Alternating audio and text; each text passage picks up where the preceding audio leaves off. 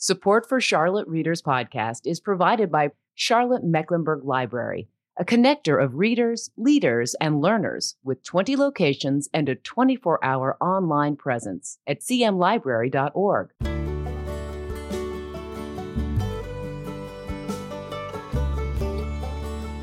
Welcome to Charlotte Readers Podcast, where authors give voice to the written words. We're a proud member of the Queen City Podcast Network and the Authors on the Air Global Radio Network, a series of author-hosted podcasts uh, distributing literary content to a worldwide audience. I'm your host, Landis Wade, a recovering trial lawyer turned author turned podcaster of books and stories, and I really appreciate you being here. Very quickly, before we get to the uninterrupted interview today, a few quick words about some of the benefits uh, for our listeners. Number one, we have show notes uh, for every episode uh, with images, links, and information about our authors at charlotte readers podcast dot com. And number two, if you're into audiobooks, uh, we have a relationship with Libro dot f m, which supports indie bookstores. If you sign up with Libro to get your audiobooks and you use the promo code CharlotteReader, you'll get an extra audiobook free. Number three, if you go to charlotte readers podcast dot com or my personal website, landis wade dot com, and you sign up for the book report, you're going to get it every other Tuesday. And here's what you'll get: recommended readings, author interviews and videos, reading and writing tips, doses of inspiration, a free ebook by yours truly, and more. We won't spam you. That takes way too much time. And finally, we've got a lot of great content that we put out on our exclusive Patreon channel. If you like what we do here, uh, that is our mission of helping authors give voice to their written words, and you'd like to help us uh, defray the costs of this project, you can jump over to Patreon, that's P-A-T-R-E-O-N dot com forward slash Charlotte Readers Podcast, and you can tap into all the great extra content we've got that's curated by our authors and me about uh, their writing lives and the craft and business of writing and other things too. But enough with the prologue. Let's get to the uninterrupted story of our guest and the one they've written. In today's episode, we visit with award-winning writer Tara Lush, author of Grounds for Murder, the first in a new series of cozy coffee shop mysteries. After Lena Lewis's talented but arrogant Milanese barista quits abruptly before the Sunshine State Barista Championship, her cafe's chances of winning the contest are tamped down. After a public argument with Fabrizio Fab Bellucci, her former barista is found dead behind her shop, and she is the primary suspect. Elaine Viets, the award-winning author of the Dead End Job Mysteries, had this to say about this book. Tara Lush brews a fun Florida mystery topped with a sweet, frothy romance. Enjoy this blend of sunshine and quirky characters. Tara, welcome to the show. Thanks for having me. Yeah, you said y'all were having uh, a real cold spurt down there. It might be in the fifties or something, right? I have my furry boots on and my puffy jacket, actually. Yeah, I'm talking to you. You're, you're where in Florida at the moment? Saint Petersburg on the Gulf Coast. Okay, well, up here in North Carolina, it's a little bit chillier today, but, uh, you know, your definition of cold and our definition of cold are two different things. That's right. As long as it doesn't snow, it's all good. Yeah. Well, congratulations on the book. It's a fun little mystery set on the Florida coast. I really enjoyed it. Uh, uh, well done. Thank you. I appreciate yeah. that. A little bit about you uh, before we get started into the book. You've been a reporter for the Associated Press. You won the George C. Polk Award for Environmental Journalism. And in this book, Grounds for Murder, we're going to talk about the title in a little bit, which I love too, by the way. In this book, Grounds for Murder, there is a main character who is a recently terminated journalist, and she's now working in a coffee shop on a Florida island. Was this some kind of secret desire of yours, Tara? Well, I, it, it may be a reality in the future for any journalist, so I just kind of I thought about it that way. But I, you know, I, pre-pandemic, I worked a lot, and it, both for journalism and for my fiction, out of coffee shops. So it was it was definitely inspired by that. Yeah. So as you're sitting there working on all those true crime cases that you're reporting on, you're in a coffee shop. And so maybe your mind then wanders to, hey, I wonder if there could be maybe a little cozy mystery here. That's exactly it. I've long wanted to write crime fiction. Um, in fact, when I initially thought about writing a book, I thought about writing uh, true crime, actually. But it seemed a little too close to home. And I, you know, over the years, twenty years in Florida journalism, you cover a lot of crime, you cover a lot of really dark things. So I didn't want to write anything super dark. And so eventually I landed on cozy mystery because it did have that element of happy ever after that I do love. Yeah, and I'll do a little teaser here now for listeners. Uh, when we're done here today, we're going to jump over, Tara and I, to our Patreon channel, and we're going to do a deeper dive into how a journalist writes romance first and then cozy mystery second, and then some of the differences between the craft in those two genres. So stay tuned for that. Um, okay, well, why the coffee connection, Tara? Um Well, one, as a journalist and as a fiction writer, I love coffee. I mean, it's just a fact. Coffee is the lifeblood of really life. And um, and actually, I did actually conceive this book when I was not in Florida, actually. I was on a trip to Quebec City, and I was sitting in this wonderful cafe and thinking about writing a mystery. And I was just looking around and thought, well, what if it was set in a really cute, really cozy coffee shop in Florida, like the most idyllic coffee shop you could think of, a block from the beach. And then I just sort of spun the story out from there. Yeah. Well, when I got the book in the mail from you and I looked at the title, Grounds for Murder, and I said, that's clever. You know, did that come to you right away? Was that something that uh, came while you were writing or what? Um, it, I think it did late in the process. Um, I, it's really hard to title books, so I almost think of the title. Usually with my books, I think of the titles really late in the process. So I kind of always have sort of a one-word working title, but then late in the process, it came to me. Yeah. When you finally found it, did you go, yeah, that's that's mm-hmm. the one. Yeah. Right. And I also brainstormed with my publisher other titles in the series. So there's a bunch of other punny crime and coffee-related titles to come. And what is that? Talk about that a second, because that is something that's kind of unique to the cozy uh, mystery world, coming up with these, as you say, punny titles. Uh, is that part of the fun too? Oh, it's completely part of the fun. Actually, one of the first things that one of the things that I did once I kind of got the story down in my mind, and with the second book as well, is that I really thought about um, the blurb also, you know, the back cover blurb, and incorporating the puns in that. And that was super fun doing that.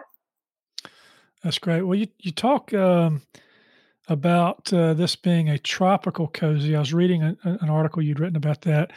And uh, t- talk about that. What is a tropical cozy in your mind? Well, in my mind, it's set in Florida or the Caribbean. There are obviously, you know, um, the T V show Death in Paradise comes to mind, actually, which is a very cozy T V show. It's a British T V show, but it's a really cozy mystery type of storyline. Um, Elaine Viets, she writes some. Uh, Sherry Harris uh, just wrote a book called, um, which has the best title, From Beer to Eternity, which I love. and, and that's on the Florida Panhandle. And so sort of... Um, cozy mysteries. I think we think of cozy mysteries as quaint New England villages or quaint British villages, and cozy mysteries in Florida are, you know, set on the beach, set in tropical locations. There's heat, humidity, the Florida man, the sketchiness of Florida, the craziness of Florida. And you've also got, um, you know, the crime element, and plus, but there's tropical cozy. There's, there's cozy elements of, of warmth and happiness and all of those things that you love, people love about cozies. The the atmosphere and the setting is cozy, a place you'd want to visit.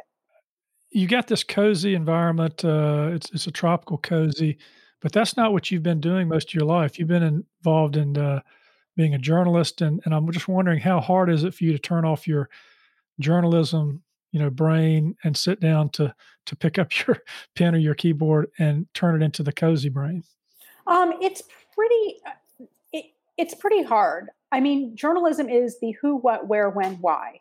And when you write a book, you obviously have to do a lot of color. You have to do a lot of characterization. You have to go deeper. So when I write, generally I write the bare bones of a story, the, the, you know, the plot, the action, the dialogue, and then I'll go back and edit and really try to flesh it out, because that I've found doesn't come as easy to me um, because I'm just writing the who, what, where, when, why. So that's been a real learning process.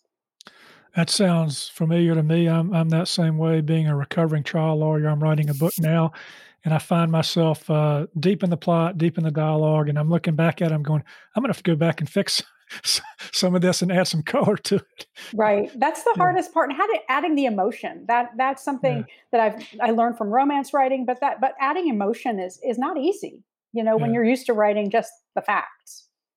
Just the facts, ma'am. Okay.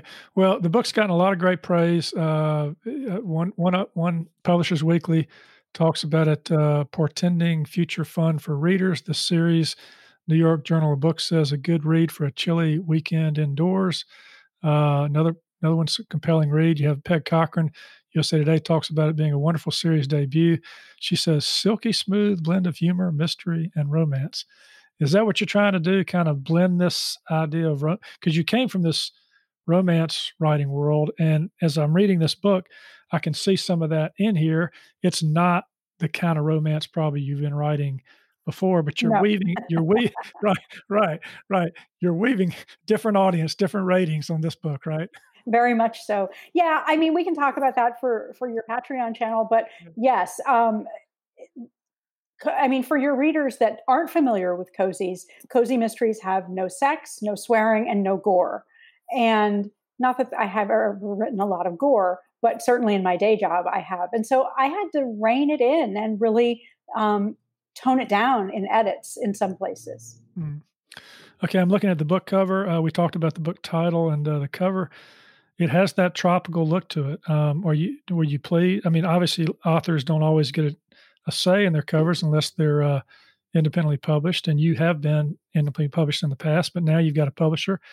What do you think of the top of, of the book cover? Oh gosh, I I'm, I'm in love with the book cover. It's just yeah. it's everything, and the best part, of course, is Stanley the dog, the, the puppy, yeah. and yeah. he, and just the expression. And I will say that just this week I got book two, the cover of book two. The draft at cover of book two. And Stanley is a little bigger because he's a little more grown in book two. And he still has the same perfect expression. It's it's just wonderful. It's really wonderful. Oh, that's great. Well, let's do uh, a little bit of an overview of the book here before you do a reading, which we do on the podcast, and then we'll dive deeper after that. But uh, we start out with a, uh, a protagonist here. Um, she has lost her job at uh, the big newspaper in Miami, I believe it is. And yeah. she's had to come home, she, you know, sort of tail between her legs. Uh, she's, she's thought she's going to have this big career, but now she's having to work out of her parents' coffee shop. It's sort of like you're putting the protagonist on their back early, as, as, as any good author does, right? So they have to work their way out of it. And, uh, you know, she's in this little place and she's got this, uh, barista, whose name I probably butchered as I was uh, doing the opening. T- tell us his name. His name is Fabrizio Fab Bellucci. Yeah, you said your husband's Italian, is that right? That's right. He is. Yeah. Okay, so you're you're taking some of that and weaving it into the book here. Did you did you tell him you killed him off early in the book? I did, but I made up for it because in my first romance, the the hero was Italian, so uh, he's already okay. gotten his his. his sexy counterpart, and, and you, you made him out. Yeah, you made him out to be one of these lovable lovers, and then you killed him off in the, in the, in the mis- Yes. Okay, so anyway, Fab, whose nickname I'll go with because it's harder, easier for me than the than the doing it the Italian way. He's found dead early in the book um, under a palm tree in an alley behind Lena's cafe.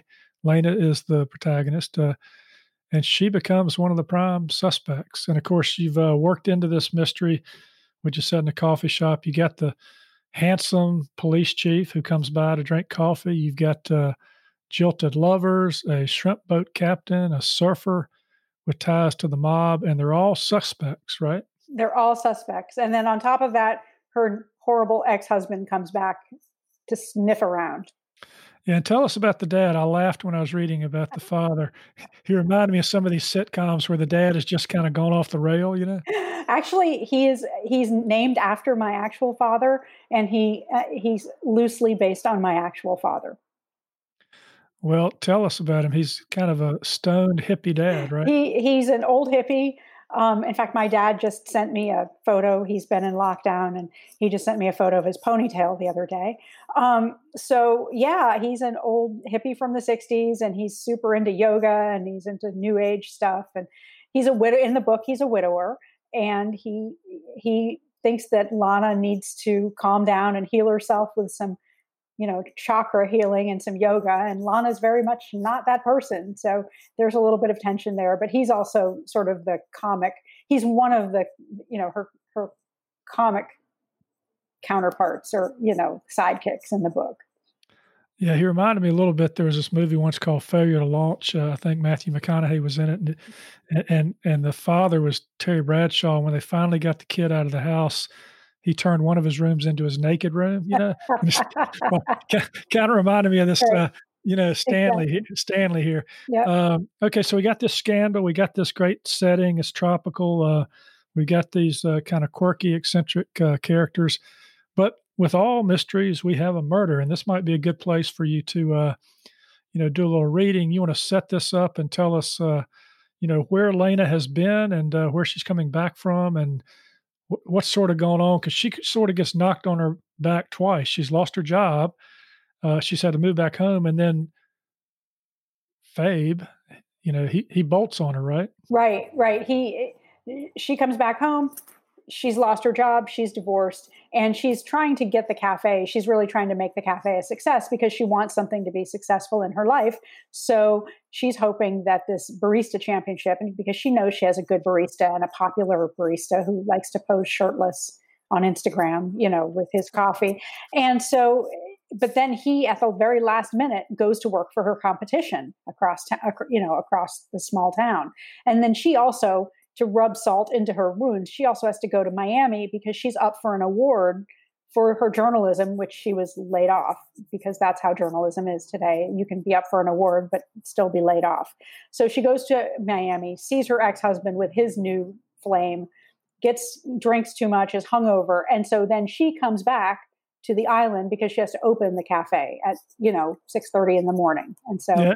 that's yeah. where we are. And before that, she had actually, when Fabe left her early in the book, had gone to try to find out why he left. And he's at the, he's working at a, a different coffee shop, a competitor that's run by, you know, a woman that he's now supposedly a girl. Anyway, she feels jilted in all different kinds of ways. Um, and, you know, the championships come. I love how you how you make the championship as if it's sort of a life or death situation. You know, if, if she doesn't win, is, right. if you don't win this little, cha- and this is where they actually pour coffee and make lattes, and who make can make pretty lattes, make pretty lattes. So you know, actually be, losing that is going to be the end end of the world for her, right? So right. she's she's lost Fabe. He's he's a great one, and so here we are. So pick it up whenever you're ready. Great. I pulled into sleepy downtown Devil's Beach at five minutes to six, my mind churning at the idea of hiring and training a new barista. For a split second, I thought of driving to my house. It had been my childhood home, but now it was only me since Dad lived on the beach, and parking there. No, I was running too late. Best to go right to the shop and get ready for the crush of caffeine addicts. I parked in the cafe's one spot in the alley. Today was unusually foggy, which sometimes happened when the humidity and rain descended on the island. I squinted to see in the gray dawn light and killed the engine. What was that on the far side of the alley? It had the shape of a pile of clothes, but that didn't make sense. There were no clothing stores on the block. Leaning forward in my seat, I studied the form. It was like something I'd only seen on the cop beat in Miami. A body. No, that couldn't be. Or could it? There were a few homeless people on Devil's Beach, so maybe that was it. Could it be Dale, the older homeless guy who lived in the park downtown? Perhaps he'd suffered a heart attack. He'd told me about some health problems recently. Oh no, I hoped it wasn't him. Dale was a veteran who adored sunsets, the beach, and tall boys of cheap beer. He'd had a difficult life since Vietnam, and I had a soft spot for him. I often gave him unsold pastries and free coffee. I hurried out of the car and slammed the door. With every step closer, my heartbeat grew faster. The person was curled almost in a fetal position, back facing me, clad in khaki pants and a black t-shirt. Obviously, a man from the muscular body and short dark hair, and way younger than Dale. Maybe it was a wayward tourist who'd passed out after partying at a local bar. I was used to drunks in the alley, but usually during the island's Pirate Fest in February. I kept a wide berth as I circled to the man's front so I could get a better view. My hand flew to my throat, and I gasped in horror. Even in death, Fabrizio Fab Bellucci couldn't wipe the smirk from his face. Okay. Poor old Fab, yeah. Yep. He, he's not going to be able to participate now in the barista contest, and uh, he's not going to be able to work for the competition. And now suddenly, because of where he's found, and uh, the fact that she made a spectacle of herself in front of him um, and called him names and everything, they think maybe she had something to do with it. Yes, and she was also conveniently not on the island, or not seen on the island that night that he died. Right, and she also had been drinking because she was, you know, having to go back uh, and prostrate herself there when she wasn't actually working, uh, and, she, and she doesn't get the award, and her ex-husband is there doing his thing at that award ceremony. So she drank a lot, and she really can't account too much for her, where, okay. her whereabouts. Exactly. Right? Exactly. T- talk about Noah, because, you know, we, we talk about the fact this is not, you know, there's no sex, there's no real romance, but there is kind of this, uh, you know, little, little tension here, I guess. Uh, he, it, I think he's the, uh, the police chief that, uh, has sort of been, uh, you know, in conversation, so to speak, with the protagonist. Yeah. So Noah is also, Noah's a newcomer on the island. He's he's only recently arrived as the new police chief. And his backstory is that he used to work at the Tampa Police Department. Um, he was, um, his father and grandfather, he's a Cuban-American um, from way back, from when Cubans came to Tampa in the at the turn of the last century. And so his family, they were kind of a legacy of uh, a police family in Tampa, and he decided that he wanted to get out of big city policing and go to a small department. And so he arrives in Devil's Beach, and he goes to Lana's shop, and he and Lana have a little, Lana's returned, and so they have a little flirtation.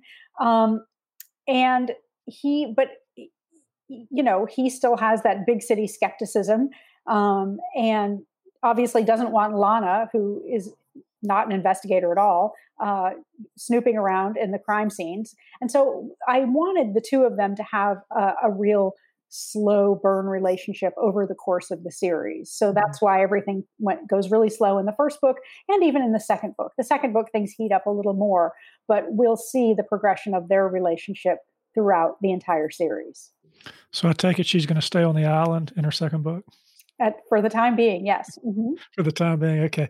Well, so yeah, Noah, he's um, as you said, you know, big city cop, come come to the small town, um, and the flirtation early on. But now I'm looking on page fifty-two, and things have changed after the body's been discovered. And here's a little scene: Noah trained his dark eyes on me. It was as if he was studying me, sizing me up, probably inside my brain. Normally, when we stare at each other, I felt electric shocks of lust.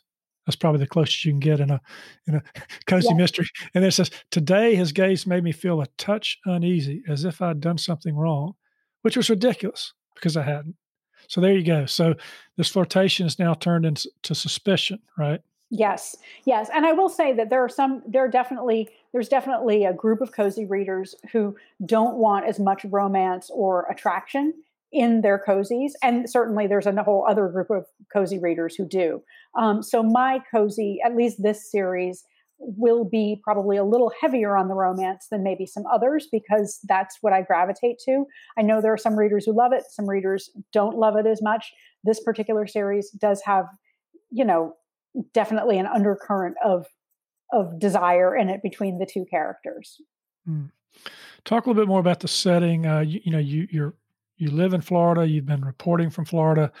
You're writing this. Did you say it's on the Gulf Coast? Is that where this is? Yes, it's based on it's. This story is really um, Devil's Beach is really a fic, it's it's a fictional island. It doesn't exist exact obviously, but it's really based loosely on Sanibel Island, which mm-hmm. is off of it's near Fort Myers in the Gulf.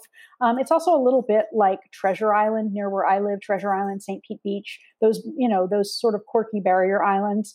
Um, and also it's a little bit like where I live in Saint Petersburg, which is a really, um, sort of quirky, Saint Pete is a, a big city, obviously, but there's a quirky downtown core to it that I had in my mind when I thought of Devil's Beach. Mm. Sanibel, I hadn't been there, but I've heard it, it can be a bit pricey. On, on is this is this beach more accessible, Devil's Beach here? Yes, it is. It, I, I like to think of it as a place where it maybe it was a, a, a one-time sort of hippie enclave that's kind of becoming more and more hip and more.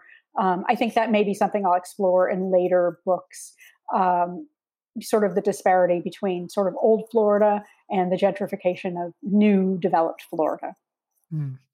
Well, they say, you know, you ought to write the books you like to read, and it sounds like you're writing the scene that you'd like to visit. Right? I do, absolutely. I love the beach. I love going. Sanibel is one of my favorite places, and we, in fact, we have a we're renting a beach condo next next month. In fact. Mm. Well, let's talk a little bit uh, writing life. We're going to do more when we get over to Patreon, but uh, just just a little bit here. Uh, you um, coming from journalism to uh, sort of the romance, and then to the to the cozy mystery. You've already talked a little bit about that, but I'd like to find out, you know, why, given, you know, the fact that you write who, what, when, where, and why on a regular basis for your day job, you wanted to get into writing fiction. Gosh, I think it was really because I wanted to write something that ended happily. Um, a, a lot of what I write for my day job, especially now, obviously the last year or so, but even before, um, I've been writing fiction for six and a half years now. Um, but prior to writing fiction, I was covering, you know, mass shootings, executions, murders. I've covered really anything that's really horrible in Florida. You've pr- I've probably had a hand in. So I really wanted to write a world um, that ended happily, and that that people, you know, ended on a good note, because so many times it doesn't in real life. Yeah, looking at your bio, you talk about you write about crime, natural disasters, politics, and alligators. So tell tell me about the alligator articles. oh, I just I've been a reporter in Florida for twenty years. I think my first alligator article was twenty years ago, and it was, you know, an alligator under somebody's car. Um, in suburban Florida. Um, you know, I've written about alligators taking people's arms off, eating dogs. My favorite alligator, there's one at a golf course down in near Bradenton, and he's a, he's an enormous alligator, and sometimes people will spot him, and you'll see these incredible photos on social media. He looks like a dinosaur, and I love him. I just, he's so entertaining. So that's my favorite alligator. He hasn't eaten anybody yet, so he's my favorite. That's good. I'm glad. Well, don't get too close. They can be quick. They can be quick, uh, quicker than you think. Um, so, you're still uh, an active journalist, right? I mean, you're and you're and you're writing too. How do you balance that? It's hard. I mean, it's been it's and it's just getting harder. It's hard with the pandemic. It's gotten really hard, because obviously most of my time now is spent written spent writing about COVID. Actually, I write a lot about COVID in Florida, which is obviously a, a big deal. Um, so I try to carve out about an hour a day for my fiction. Right now I'm actually in edits on a romance novel. Um, and I'm also in edits on book two of this, of the, of the coffee series. So I'm, I'm trying to, I really, I'm just focused on edits at the moment. I'm not, I'm not even writing right now, because I just don't have the time or the bandwidth. Mm. Yeah. Time is precious. You know, you got to get up and get those words on paper. Um, You have also uh, been published traditionally and independently, correct? Yes. Mm-hmm. So, well, traditionally only for mystery. For mystery. Mm-hmm. But you're still writing in the romance area where you're doing uh, publishing it independently, right? Um, yes and no. I do something sort of unusual with romance. I, I, I saw... I was traditionally published in romance, and then I self-published, and now all of my books are on a platform called Wattpad. Um, and I'm part of the Wattpad paid program. I don't know if you're familiar with Wattpad, but it's uh, it, it it has like eighty million users a month. It's it's kind of a serial novel platform, but it's more than that. Um, it's based out of Toronto. It's basically a large platform for reading books, and it started it was started with roots in fan fiction, but I don't write fan fiction. Um, So all of my romance is there. Uh, it's a really amazing way to get your work out to widespread people across the world. Um, and they also have uh, they also pitch uh, certain books to T V and movie studios. The movie After, uh, The Kissing Booth, um, Light as a Feather. Those are three movies that came from Wattpad books. So I'm kind of focused there as opposed to self-publishing at the moment. So is that one of those uh, platforms, kind of like in the audiobook world, where people pay a fee to join and they can read so many books or something, and you you get kind of a percentage pool of, of what comes out of that?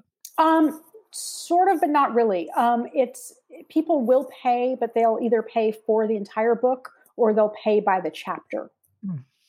That's interesting. Mm-hmm. Pay by the chapter. Well, it's it's very similar to, there's a lot of, especially in romance, there's a whole lot of um, serial fiction apps And that that the rise of serial fiction apps, people are making a lot of money. I, I was on a different serial fiction app called Radish, and I actually made a lot with one of my indie books there. Um, in fact, the book that I was a finalist for the R W A's Rita Awards was on that serial fiction app. Um, I think that's really the future of reading in many ways. That's that's interesting. See, I, I learned so much interviewing. This is my cheap way of getting an M F A. I just interview all you authors and learn learn all these new facts. Exactly. Uh, yeah, because and you probably being on those platforms have to think about a good way to end every chapter, right? Because you yes. want to hook hook them to go to the next chapter. Yes, absolutely. Cliffhangers are a huge deal, and you'll you can see that even in Grounds for Murder, I I end each chapter on a fairly heavy cliffhanger. Yeah, that's fun. I, I noticed that as I was reading it. Well, um, Tara, what do you hope that uh, readers are going to take away from your book? Uh, what kind of experience are you looking for them to have? Well, I'm actually hopeful that people will read it and and have a real um, cozy, happy experience. I know it's about murder, and it's murder is not happy, but I'm hoping that people will read it and they'll have an escape from what's going on in our world today, because this is a very um, cozy, gentle, funny, um, just, it's like brain candy. I just want people to feel good after they've read it and feel like they've had an, a break from reality. That's really my hope. That's great. I've got one more question before I do. I want to remind listeners that uh, Tara and I are going to jump over here to Patreon. That's uh, P-A-T-R-E-O-N dot com forward slash Charlotte Readers Podcast. Is for as little as five dollars a month. Uh, you can help us uh, with this podcast and get some great content, some deeper dives with the authors. And the deeper dive we're going to do is going to be about uh, Tara's path in writing uh, both romance and cozy mystery, and then also talking about the differences between uh, writing those two genres. So uh, jump over there and check it out. Uh, Tara, one last question. If you could tell your younger fiction writing self something valuable, had she known it at the time, that might have helped her, what would it be? Uh, to take the plunge and write earlier and write sooner. I wanted to write a book when I was, I wanted to write a romance novel when I was in my twenties, and I didn't dare to. And I wish I could go back and tell my younger self to just go for it. That's great. I love that. Go for it. Because uh, it's never too late to write. I didn't write my first one until I was fifty-five. And, uh, you know, it's, uh, hey, you know, people say, well, I'm too old to do this. Well, how old are you going to be in two or three years when you finished uh, learning how to do it, right? Exactly. Exactly. You're never too old. Never too old. Well, Tara, thanks so much for uh, being a part of uh, Charlotte Readers Podcast. There'll be information, listeners, in the show notes uh, about Tara. You can check that out at charlotte readers podcast dot com. Uh, her links, uh, this cover of the book, which is beautiful. You can see that too. And uh, Tara, thanks for being on the show. Thank you for having me.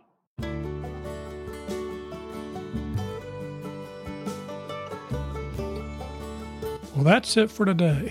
Another fine author giving voice to the written words.